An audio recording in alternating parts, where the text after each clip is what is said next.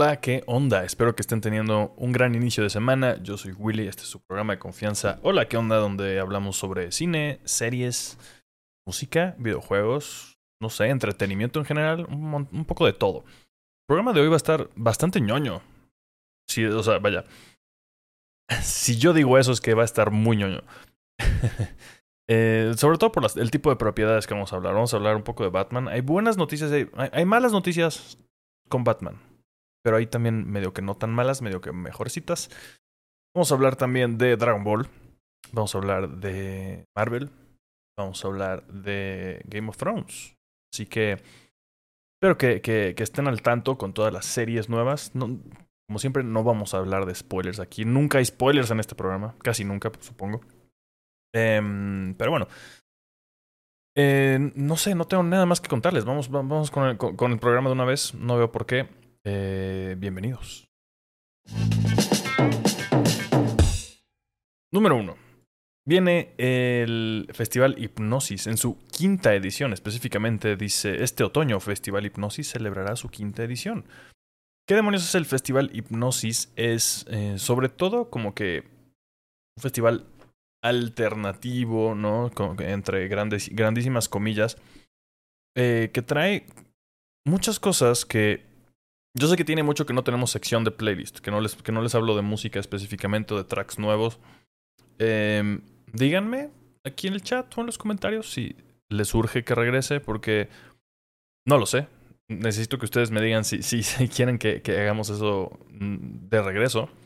Pero, eh, curiosamente, por lo menos hay dos o tres bandas, creo, en, en el cartel. Tal vez solo dos. Que les he puesto en la playlist. Entonces, como que va mucho este festival por mis gustos recientes de, del tipo de rock que me gusta, que va más un poco más como por la psicodelia por momentos, ¿no? Garage. Em, sobre todo aquí, por ejemplo, el mismo festival se describe a sí mismo, ¿no? Bueno, más bien eso, ellos dicen, su característica oferta musical ha llamado a los amantes de la psicodelia, garage, fuzz, rock y, demás sonidos lisérgicos. Eh, se rompen mucho la cabeza aquí con sus cosas, pero bueno, el chiste es que sí, lo acaban de anunciar. Sobre todo, como headliners está The Mars Volta, que yo no soy fan de Mars Volta. Voy a ponerme a escucharlos más porque la verdad es que creo que sí me dan ganas de ir a este festival. Hay dos cosas para mí, específicamente para mí, ¿no? En noviembre parece que va a estar muy atareada mi, vida en general. Y además también es el Corona Capital, para el cual yo tengo boletos. Y es creo que, ¿qué? El diez y tantos, ¿no? Creo, de noviembre. Esto, el hipnosis, es el 5 de noviembre, aquí en la Ciudad de México, en el Parque Bicentenario, que no me acuerdo dónde está eso. ¿Dónde está eso? ¿Cuál es el Parque Bicentenario? Creo que nunca he ido a eso. No salgo mucho de mi barrio, disculpen ustedes. es una cosa que está muy al norte, siento.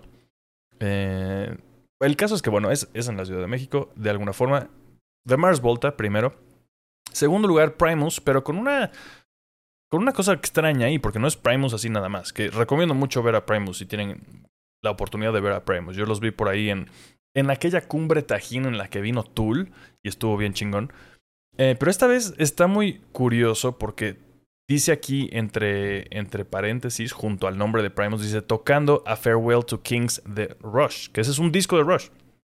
O sea, se van a echar completo un cover del, de este disco de Rush, supongo.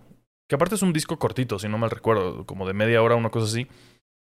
No sé si el set vaya a ser de media hora o van a alargar las canciones, ¿no? Obviamente, siendo, siendo de por sí un festival medio con, mucha, mucha psicodelia, las canciones aquí van a durar 10 minutos, ¿no? No sé, está, está curioso eso, que vayan a tocar rolas de Rush. Eh, no sé si es algo que hagan muy seguido, yo no lo había visto, yo los he visto tocar sus propias canciones nada más.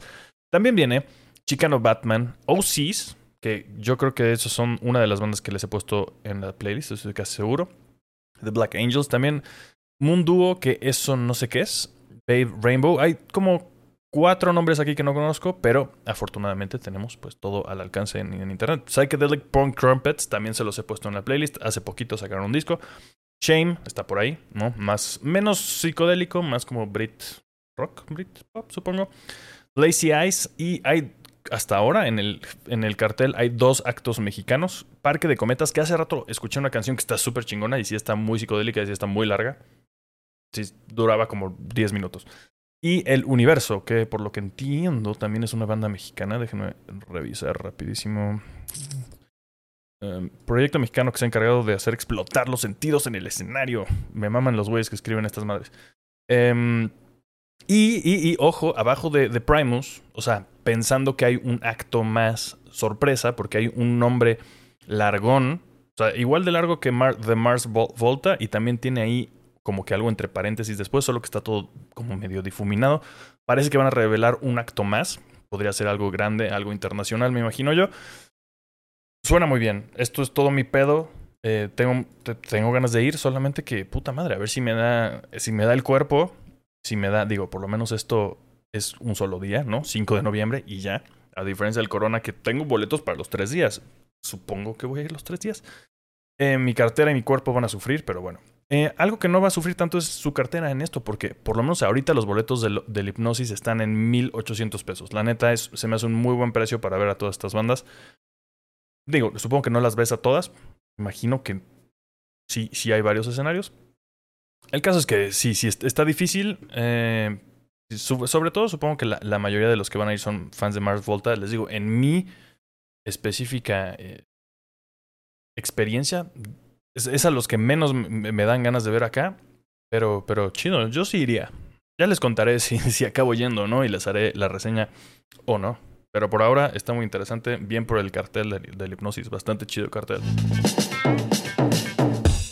Roadrunner, a film about Anthony Bourdain, un filme sobre Anthony Bourdain, ese señor que murió, ¿cuándo se murió? Bueno, cometió suicidio, como creo que ahora se dice. Eh, este chef, escritor, personalidad de la televisión, eh, héroe de muchos, creo que 2018, algo por el estilo. El caso es que eh, este es un documental no tanto sobre su vida, y es algo que yo tenía muchas ganas de ver porque desde el año pasado se estrenó en cines en Estados Unidos. creo que junio o julio del, año pasado. Y yo a huevo, perfecto. Y luego dijeron, está en HBO Max. Creo que lleva un buen rato en HBO Max en Estados Unidos. Y aquí en Latinoamérica acaba de llegar esta semana. Lo acaban de poner, se acaba de estrenar en, Latinoamérica este documental. Em, e, es un documental extraño, debo decirlo.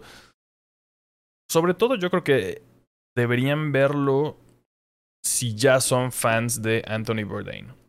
Eh, está, está bien, eh, me parece que logra muchas cosas buenas como documental, o sea, te hace sentir muchas cosas.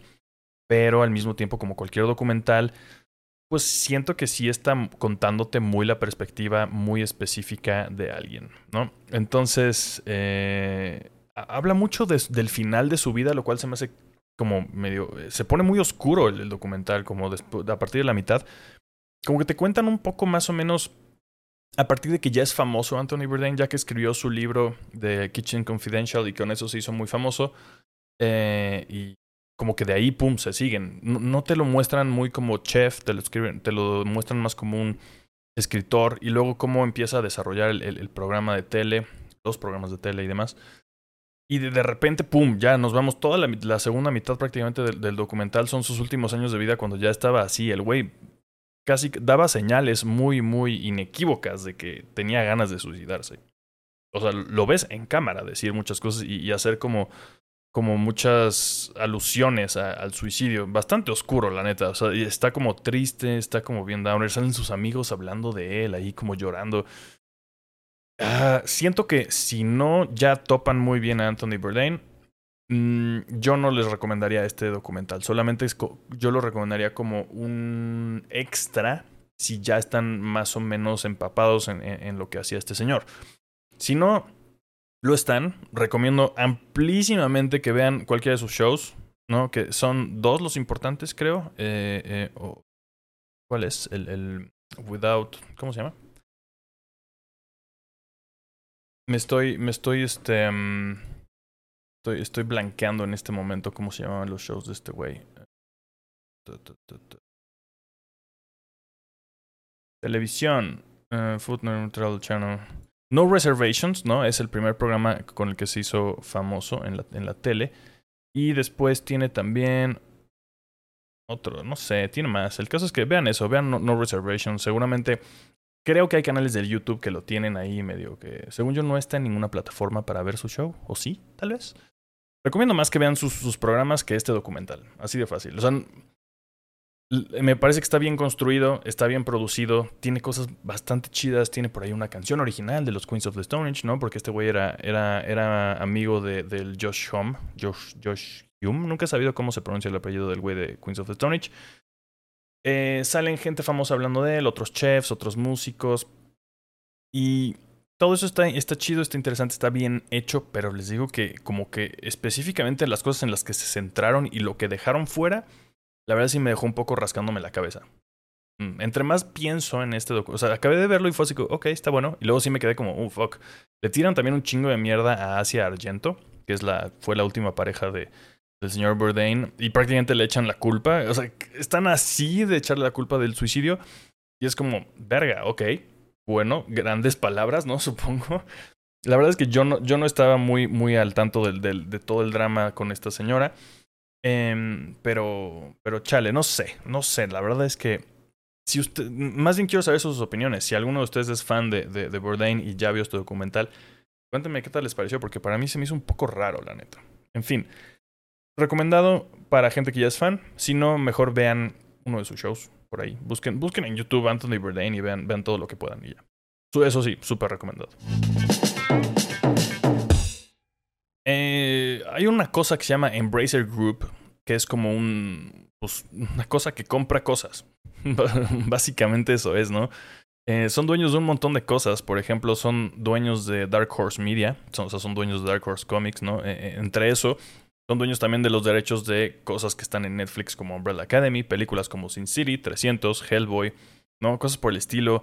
Juegos, sobre todo videojuegos, ¿no? Como Borderlands, Tomb Raider, Deus Ex eh, y un montón más.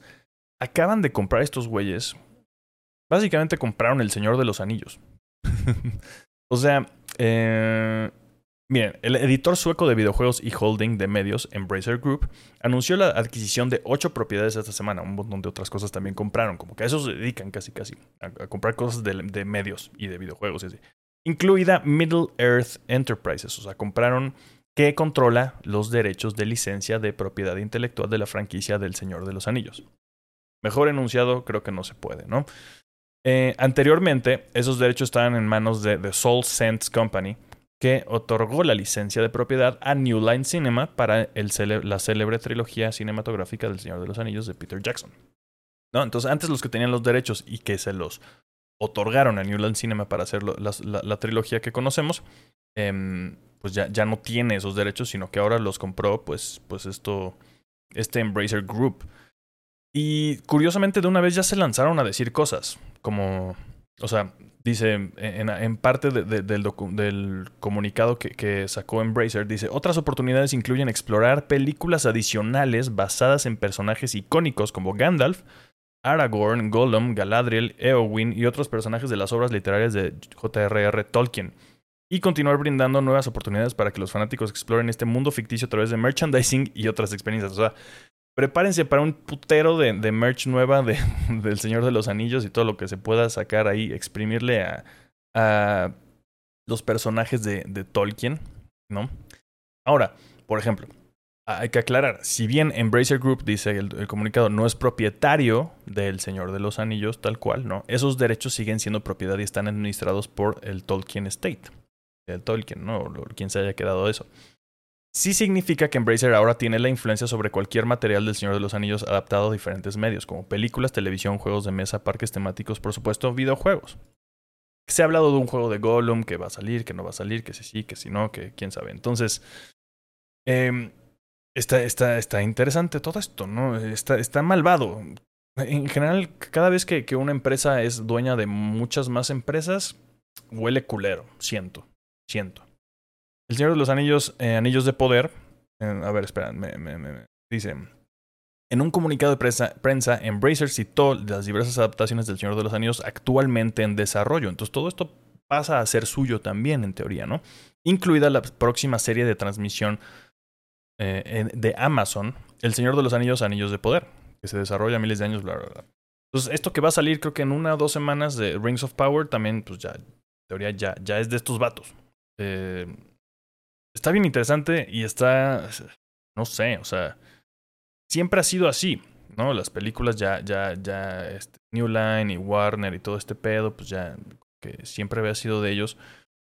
Pero se siente como más, no sé, no sé si ustedes lo sienten así, pero para, para mí este tipo de noticias estoy dándole vueltas de nuevo, pero se siente como algo malvado. no sé cómo explicarlo, pero... Pero bueno, mínimo, lo mínimo que podemos eh, esperar nosotros como consumidores es que saquen videojuegos chingones, películas chingonas, o sea, que no se quieran atascar y sacar, como esto dice, es que esto, esto es lo que no sé si... Que, quieran hacer películas en solitario de, de, Gandalf, por ejemplo, de Aragorn, de Gollum. Me da un poco de... Mmm, no lo sé. O sea... Ah. O sea, ya no están adaptando de por sí con la serie, ya están tomándose un montón de, de, de libertades que por mí está bien. Pero haciendo estas películas ya, o es, como su propio Star Wars, ¿no? Básicamente, que Star Wars, recordemos, no es ciencia ficción, sino fantasía. Para mí Star Wars se parece mucho más al Señor de los Anillos que a algo que sí, ciencia ficción tal cual. Entonces, bueno, raro, raro, rara noticia, no sé si buena o mala, ya veremos. A ver qué tal está esta serie, que aparte creo que va a ser la, la más cara de la historia, ¿no? La Rings of Power, ya hablaremos de ella Conforme salga, esta semana tenemos otras series nuevas de cuales hablar. Entonces, a ver qué pasa con esto. Triste noticia. Tal cual la noticia dice, la serie de Batman, que se llama The Cape Crusader, que ya hablamos de ella hace un par de meses, un par de semanas, ¿no? Que estaba siendo desarrollada por un montón de gente como importante, como Matt Reeves, ¿no? El director de The Batman, J.J. Abrams, que pues es J.J. Abrams, Um, Ed Brubaker, grandísimo escritor de cómics y también como que está muy metido ahora con la televisión, eh, como productores ejecutivos, ¿no? Entonces, eso pintaba bien, decían que estaban desarrollando nuevas técnicas de animación para hacer esta serie. Iba a tener este look que vemos como aquí en el póster. Me gusta mucho ese look de, Batman como más cercano a sus primeras apariciones, ¿no? Eh, y, y con, con, un estilo como art deco, una cosa así por el estilo. Eh, todo sonaba muy bien con esta serie, la verdad. O sea, iba a ser casi, casi como... Pues también está, según yo, también Bruce, ajá, Bruce Timm está, está también por ahí involucrado, según yo. Uh, ah, exacto, Bruce Timm. Ah, son Bruce Timm, J.J. Abrams, Matt Reeves y Ed Brubaker, son los productores ejecutivos. A mí me suena como un gran equipo, la neta. A pesar, a pesar entre comillas, de J.J. Abrams. Pues qué chingados pasó con esto. La serie Batman y, un montón de otras cosas, entre otros proyectos animados que no avanzan para HBO Max. Está, mal traducido, es que a veces pongo aquí cosas que, hago que Google las traduzca, porque está en inglés y prefiero leerles algo en español. Eh, el chiste es que ya no va a estar en HBO Max. O sea, entre todo este desmadre que se traen en HBO Max con los nuevos dueños, que si Discovery, que si no sé qué, eh, ya se pasaron a mochar un montón de cosas, entre ellas, por ejemplo, Batgirl pues, chale, ya se pasaron entre patas esto, pero, pero, pero hay todavía una pequeña eh, esperanza, porque la verdad a mí sí me gustaría mucho ver esta serie, es una serie animada. Porque ya no va a estar en HBO Max. No sé qué quiere HBO Max, todavía no, no logro entender exactamente para dónde va, los cambios que están haciendo, las cancelaciones, no sé. Pero van a seguir desarrollando esta serie. Hay varias cosas que sí ya se cancelaron y a la chingada. Pero esta en específico y algunas otras cosas como eh, una cosa de los Looney Tunes, hay varias cosas de los Looney Tunes, unos especiales de Navidad. La película de Gumball, por ejemplo, del de, increíble mundo de Gumball, también sigue en desarrollo, igual que esta serie de Batman, solamente que no van a estar en HBO Max, entonces los están shopping, ¿no? Los están ofreciendo a otros a otras plataformas, otros estudios, otros no sé, que quieran tenerlos ellos. Eh, por ejemplo, podría acabar en Netflix esta serie, podría acabar en pues no HBO no, en, en Prime, en Paramount, quién sabe, está, está, extraño. Yo supongo que va a acabar en Netflix, ¿no? Me imagino. Eh, se me haría raro en otro lado. No sé, por ejemplo, Prime. No sé. El caso es que en algún lado va a acabar esto. Y eso es la, la buena noticia. La mala es que quién sabe qué chingados están haciendo con HBO. Que, ¿Cómo va a acabar ese pedo? se supone, recordaremos, que van a mezclar, van a combinar la, la, app de HBO Max con la de Discovery Plus, creo que se llama, y entre eso, pues, quién sabe cuál es el nuevo enfoque de su contenido, porque aparentemente estas series ya les valen pito, ¿no? Adiós Looney Tunes, adiós. O sea, si cortan Bat, cortaron Batgirl, ok, bueno, Pero sí que corten algo de Batman con nombres tan grandes involucrados, eso sí para mí es como, ah, ok, verga. No, o sea, eso para mí sí dice mucho. No, es, no sé qué dice, pero dice mucho. Es, es una, una, intención bastante extraña, siento yo. Entonces, eh, que corten algo de Batman se me hace raro.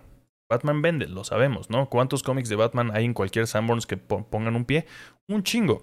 ¿Cuántas cosas de Batman hay en cualquier cosa que tenga que ver con superhéroes? Un chingo. Entonces, que digan, este pedo de Batman, que aparte, de, nuevo, la neta, a mí me suena muy bien, tiene nombres muy grandes involucrados. Em, que quieran cortar eso de HBO Max se me hace bien raro. El caso es que, bueno, eh, a ver dónde queda esto al menos, al menos la van a seguir eh, desarrollando. Esperemos, esperemos que sí vea la luz esta serie. Al menos a mí sí me interesaría mucho verla. Entonces, bueno, mala noticia, pero, pero con un poco de esperanza, diría yo. Esta semana se estrenó en cines, eh, pues creo que a nivel mundial, ¿no? Dragon Ball Super, Super Hero, dirigida por Tetsuro Kodama. Es la nueva película de pues dentro de la continuidad de la serie de Dragon Ball Super, que, cuya serie, esta serie yo nunca la he visto, ¿no? Eh, lo último que vi de Dragon Ball fue la película del, ¿cómo se llama? La batalla de los dioses, el torneo de los dioses, no sé, donde sale este güey Bills. Em, lo vi hace poquito, ¿no? Como que me la topé por ahí. Creo que, creo que más bien hasta la estaba viendo mi roomie, la, la, la vi así ya medio empezada. Fue lo último que vi. Eh, esta película tiene bastante hype, ¿no? Esta de Superhero. La neta como que la fui a ver por morbo. O sea, me desperté el domingo, bastante tarde, y dije, a ver, vamos a ver, ¿qué funciones hay? Había una a las 3 de la tarde, fui solito. En el cine habíamos yo y otros 10 millennials, yo creo. O sea, había puros treintañeros. no, no, vi muchos niños, que yo pensaría que ese es el... No sé cuál es el público actual de Dragon Ball, ¿no? Pero debemos ser sobre todo treintañeros y gente más joven que, que ve la nueva serie. Eh, ¿De qué se trata esta película, no? Los protagonistas son, pues como, yo diría que más bien el protagonista es Picoro, lo cual está chido, Picoro se me hace un personaje chido, y después está como que Gohan, que también se me hace chido, aunque ponen bastante pendejo en esta película, si me lo preguntan a mí. Eh, eh, Goku y Vegeta no están, están por ahí entrenando. Es muy estúpida, la película es muy pendeja. O sea, todo, todo es como que, uh, que, conveniente. Que todos toman unas decisiones bien, bien, bien tontas. Eh, pero supongo, creo, o sea, como que medio que haciendo memoria, siento que siempre ha sido así Dragon Ball. Al menos Dragon Ball Z, ¿no? Y, y para adelante, como que todo es bien fortuito, nomás como para, pues, para que veas las peleas, que esencialmente de eso se trata. Y aquí eh, es chistoso porque sí, he visto a gente hablar de que no, sí, el verdadero papá de Goku es este Picoro, ¿no? Que pues, sabemos cómo, lo. Él fue el que lo crió prácticamente, lo entrenó desde chiquito, eh, según la continuidad de la caricatura. Pero, según yo, no lo muestran mucho en esta película. O sea, esa relación siento que no se ve tan cabrona. O sea, es como, ah, estoy enojado porque le pegaste a Picoro, entonces voy a explotar, ¿no? Sea, no sé. Mm, dicho todo esto, parece que la odié, pero la verdad es que me, divertí. Tiene un estilo de, animación bastante interesante que es como, como a computadora, pero mezclado con 2D. Tiene varios como flashbacks de momentos de la serie clásica de Dragon Ball que se ven muy bonitos y me habría gustado muchísimo que tuviera este look la película eh, en vez de este look como más nuevo. Aunque supongo que es más fácil, creo, supongo que es más fácil hacer esta animación digital, a, diferencia de animación 2D, ¿no? A mano.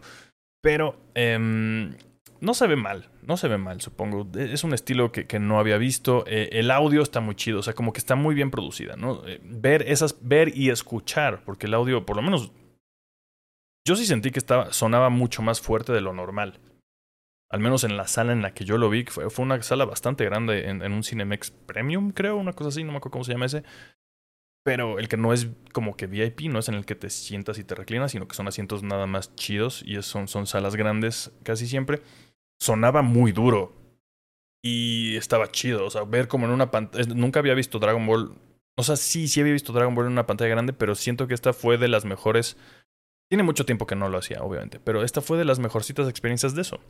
Obviamente esta película solo es para fans, yo diría, ¿no? Yo que no, he visto mucho desde hace mucho tiempo, fue como, la neta es más de lo mismo. Hay nuevas transformaciones, hay peleas, eh, ¿ya? La historia está bien tonta. Eh, podría durar 20 minutos menos, dura 99 minutos. Por mí podría durar 70 minutos y sería exactamente lo mismo. Es chistosa, eso sí, me dio bastante risa varias cosas. Y por otro lado también decía, verga, qué tontería. Entonces, no sé, esto tiene una dicotomía muy, interesante esta película. Ustedes díganme qué opinan de esto. Sé que algún ah, debe haber fans de Dragon Ball aquí, debe haber gente aquí que sí vea Dragon Ball Super y también que ya hayan visto que ya hayan ido a ver esta película este primer fin de semana que estuvo en cines. Yo pues les digo, nomás fui por morbo y la neta pues creo que sí valió la pena, porque aparte ni siquiera gasté dinero, usé mis puntos para comprar el boleto, entonces la neta con eso pues sí quedé satisfecho. She-Hulk. La controversial desde antes de que saliera nueva serie de Marvel Studios para Disney Plus con un personaje nuevo, al menos para el universo cinematográfico de Marvel, Jennifer Walters, eh, que es prima de, Bruce Banner. En los cómics en algún momento se supone que ella necesita como una transfusión de sangre y lo único que es compatible es Bruce y entonces le, le transfiere sangre. Y entonces, pues como él es Hulk, ella también se convierte en una Hulk.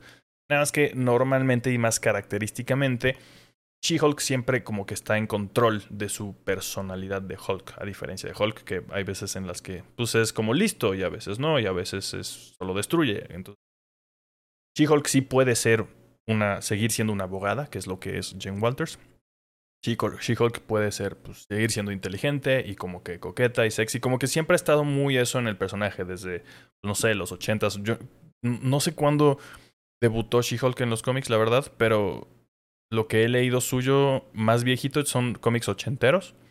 ¿no? Ha sido lideresa de varios equipos, incluyendo pues, tal cual los Avengers, eh, A-Force más recientemente. Eh, anda por ahí. Ahora, la serie ha sido bastante controversial desde antes, de que saliera porque la gente dice que se veía espantoso. Y sí se veían raros los trailers, ¿no? Porque She-Hulk es un personaje 100% digital, igual que Hulk en las películas. Y aquí también vemos a Hulk pero como que ese modelo de Hulk se ve que ya lo tenían y nada más como que lo están rehusando y algo debe tener diferente que en las películas, me imagino. Pero como que ya tienen el look de Hulk bastante, bastante hecho. Pero She-Hulk en los trailers se veía raro y entonces está todo este tema que teníamos ya desde hace varias semanas en el que a los artistas de, de, efectos especiales y de CGI y demás se les paga muy poco y tienen poco tiempo para hacer las cosas. Se está hablando mucho de eso últimamente. Y She-Hulk era uno de esos shows que parecía que estaba sufriendo de esto. Sin embargo, creo que ese es el menor de los pedos con esta serie. Realmente no le encontré muchos pedos a este primer capítulo de la serie. Eh, parece ser que va a ser más como una sitcom. De hecho, por eso les traje este póster que les pongo aquí que tiene todo el look de un póster como de, de, sitcom, o sea, como si fuera, no sé, Big Bang Theory, eh, How Bet Your Mother. No, no suelo ver muchas sitcoms, disculpen mis referencias, mis referencias fuera de, de moda, pero este primer capítulo dura 38 minutos y según yo los demás van a durar menos y van a ser 10 capítulos. Por eso creo que va a ser un poco diferente a los otros shows que, hemos visto. Como que va a tratar de, se, ve que es un poco más ligero, supongo, es chistoso. O sea, es una comedia. Al menos este primer capítulo se me hizo bastante chistoso. Me dio risa. Eh, me cayó muy bien nuestra protagonista, eh, Tatiana Maslani. En, un reel dije Malsani, pero es Maslani. Em, la verdad es que siento que, que empezó bien. Ahora, ahora. Moon Knight para mí empezó bien. Miss Marvel para mí empezó, empezó bien también. Y ambas las acabé odiando después. Vamos a ver, vamos a ver. Por ahora, me gustó esto primero que vimos. Siento que sí se ve diferente. Siento que sí se ve un poquito que le echaron más ganas. No que el de Miss Marvel, porque el de Miss Marvel, el primer capítulo es una belleza. Y después todo, todo, todo se ve así como bien culero. ¿No? Se ve mucho más culero que el primer capítulo. Eh, me dicen acá en el chat que son nueve episodios. Bueno, nueve episodios. Aún así son más de los que ah, tenemos normalmente con las series de Marvel, ¿no? Que a veces son seis, creo que ocho. Siento que son un poquito más, son más cortitos, según yo. Aunque sí ha habido también varios de media hora. Yo había entendido que eran episodios de veintitantos minutos. No sé si solo este es un poco más largo. Ya veremos. El caso es que sale cada jueves, está en Disney Plus. Y por lo menos este primer capítulo, si les da curiosidad, creo que vale la pena verlo. Parece que va a haber algunas sorpresas, algunas no tan sorpresas ya se anunciaron más bien. Va a aparecer Charlie Cox de regreso como Daredevil. Porque ya lo vimos regresar como, como, como Matt Murdock. Pero aquí ya lo vamos a ver como Daredevil de regreso. No sabemos qué tanto. Es el show de She-Hulk, no es el show de Hulk, pero digo de, de Daredevil, pero bueno, los dos son abogados. Podría haber bastante interacción ahí. Podría haber otras... Eh, no les quiero decir porque hace rato vi algo que yo creo que va a ser un spoiler, pero hay otros personajes que van a salir acá. Eh, tiene... Y como dice Dave Devil aquí en, en, los comentarios, hay un chiste que a mí sí me dio bastante risa sobre el Capitán América y su estatus de virginidad o no virginidad, virginidad en este capítulo. Y es bastante autorreferencial. Y es tan autorreferencial que hasta She-Hulk se voltea y le habla a la cámara. Es algo que medio que hacen los cómics por ahí de los 80 según yo recientemente ya no. Pero está el rollo de que, oh, rompe la cuarta pared y Deadpool y la chingada. Pues bueno, She-Hulk lo hizo primero, primero que Deadpool. De hecho, cuando hicieron a Deadpool, Deadpool no era como el Deadpool que conocemos hoy.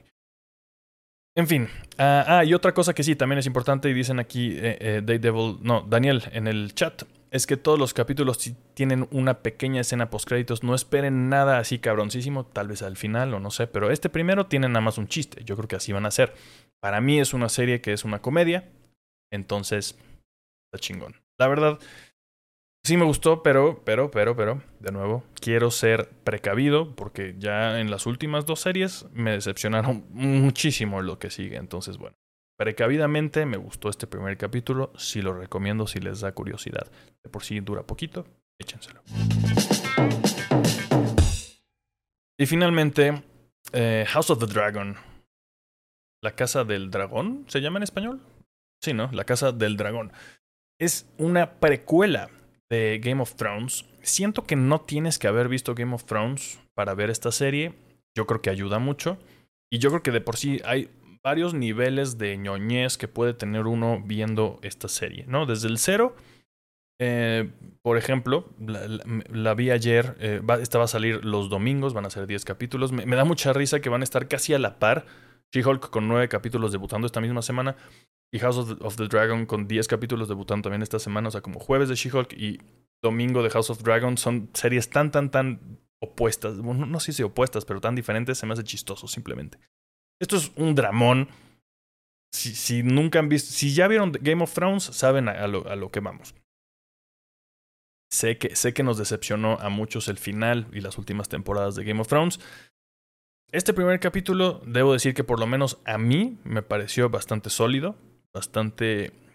Ok, como que al principio, los primeros minutos, los primeros, no sé, 20, 20 minutos yo así de, mm, está medio aburrido, pero bueno, te tienen que presentar varias cosas, ¿no? Te tienen que sentar la mesa y de repente, ¡pum!, empieza el drama así durísimo. Hay sangre, hay, hay, hay, hay, desmembramientos, hay obviamente sexo por ahí, hay eh, todo lo que se esperaría uno de, de un show old school de, de HBO, ¿no? Em, y se ve que es bastante drama. Ah, siento que va a haber menos personajes involucrados que Game of Thrones. No lo sé. Aquí sí vimos un montón de casas que van por ahí. ahí están, por ahí están los Stark, ¿no? Está.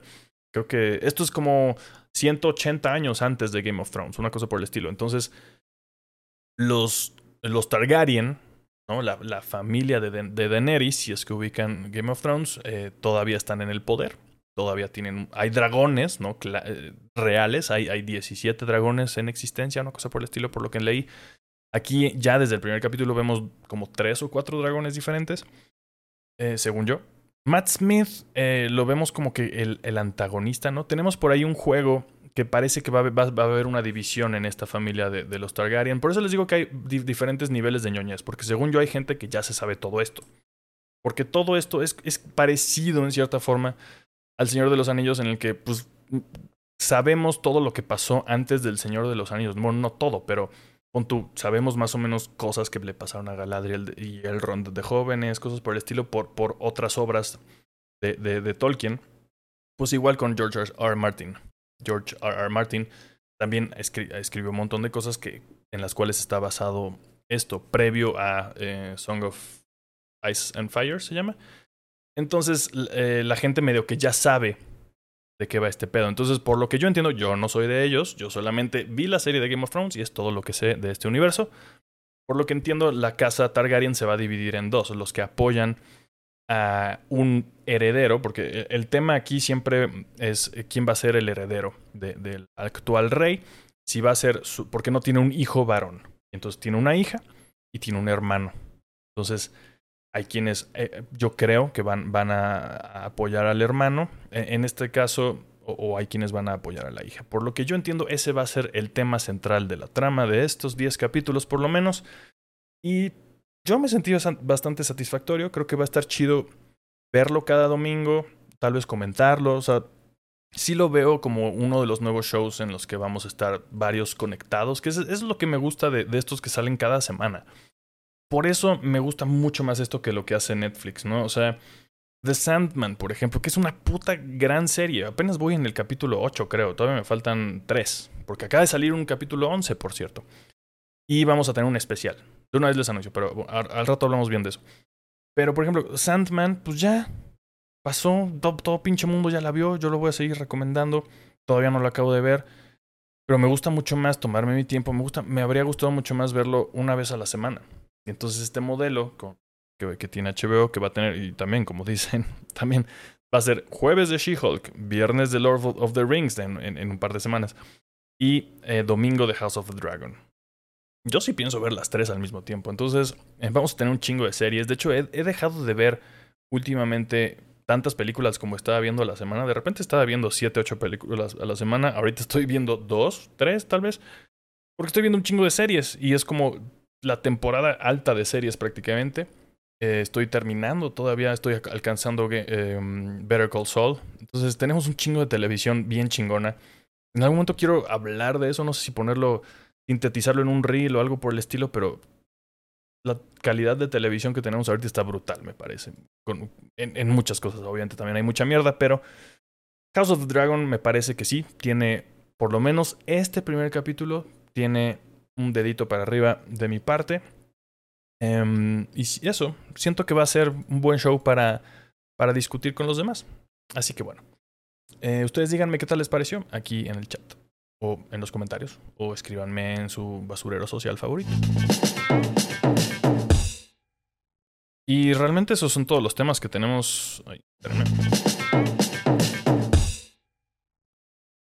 Y realmente todo eso, es todo por el show de esta semana. Eh, cortito, bueno, espero que cortito. Me alargué con varios, con dos o tres. Pero, pero me parece chido. De nuevo, como, como reflexión final es eso. Tenemos un chingo de, series buenas. Entonces no se conformen con series culeras. Obviamente todos tenemos ciertas series, creo. Bueno, la mayoría de los que consumimos este tipo de cosas. Si están viendo esto, probablemente lo son. Echando esto, probablemente lo son. Todos tenemos series que a lo mejor nos gusta poner ahí medio de fondo, otras a las que le ponemos más atención. Pero si tengo como una recomendación, si lo quieren ver así, es que no vean, no vean cosas que no les... Si algo ya no les está gustando y a lo mejor no tiene la recomendación de alguien confiable para ustedes, dejen de verlo, al chile, vean algo más. Hay muchísimas cosas que ver. Así, hay hablando como de estos, como de género, ¿no? Como, eh, eh, es muy en inglés, siento que como genre genre TV, ¿no? Como de, de, superhéroes, de fantasía, de ciencia ficción, todo esto que es como de, género, entre grandes comillas. Hay un chingo de cosas que ver. Bueno, también, como dice Pedrito aquí en, el chat, también pueden salir a patinar. Obviamente, no todos son series y, películas, pero es de lo que hablamos en el podcast. Entonces, eh, pueden ver siempre algo, algo mejor. Clávense con dos series chingonas, aunque sean viejillas. Ahí está nada más eso, ¿no? Eh, Sí, ya hablaremos después. Voy a ver si hacemos, por ejemplo, un, especial de Better Call Saul cuando la acabe de ver, porque apenas estoy. Eh, bueno, voy como a la mitad de la quinta temporada, tampoco me falta tanto, voy, bastante rápido.